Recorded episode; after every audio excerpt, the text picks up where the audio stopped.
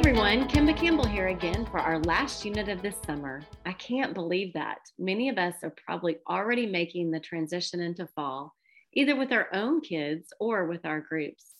Fall tends to be a time of year that we are thinking about family. We're looking forward to getting back into routines that draw us together. This month, we have two of our editors, Faye Scott and Abby Land. Welcome back, ladies. What are some things that you all look forward to in the fall season? Thank you, Kimba. It's good to be back for another unit. Fall is my absolute favorite time of the year. I live in South Louisiana and I tend to treasure those rare days where we can be outdoors with cool, crisp air and low humidity. Those days just seem to make everything more beautiful and more enjoyable. Absolutely. I can't wait to talk about this unit with you all. I love fall, and even though I live in Texas, I still choose to celebrate it.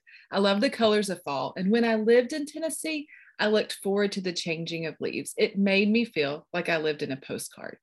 I really appreciate both of you being here. I agree. I love fall. I love the fall, cool, crisp mornings and wearing sweaters and doing s'mores in the backyard and those kind of things. That's fun to do.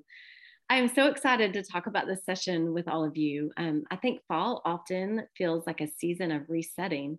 And in this unit, we're going to talk about the people who we reset with, our families. That's right, Kimba. Now we know that family looks a little different for everyone. In this unit, we're going to focus on why God created families and how he uses them, even in their brokenness, for his glory and our good. We do want to start out this unit, however, with a loving reminder to be sensitive to what kids in your group may be going through with their own families. Some kids may not have both parents present, some may be experiencing the aftermath of a divorce or even getting ready to go through that. Even if you think you know everyone's situation, remember that you can't know completely, and these lessons may serve as something God uses to speak to kids in the future when they are experiencing family hurt. That's so true, Abby. This definitely isn't a unit to take for granted or assume that everyone knows this information already. The first less session is one of my favorites. There is so much to unpack in the book of Ruth. There is no way we will get to all of it, but I'm excited for all of you to get to share with your groups this week. As you teach kids and preschoolers this account, help them understand that God's plan includes family members who love and help one another.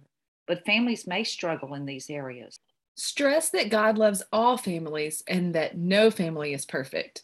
As possible, include foster families, adoption, and single parent families in your discussion. Exactly. Ruth and Naomi's family was marked with brokenness, but it was through pain and suffering that God brought forward an amazing plan. Boaz helped his close relatives because he was a family redeemer.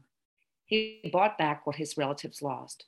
Jesus is our redeemer, and he is the greatest redeemer of all. He bought our salvation from sin by dying on the cross. And even it was even through Ruth and Boaz's family that God brought Jesus. They were relatives of Jesus.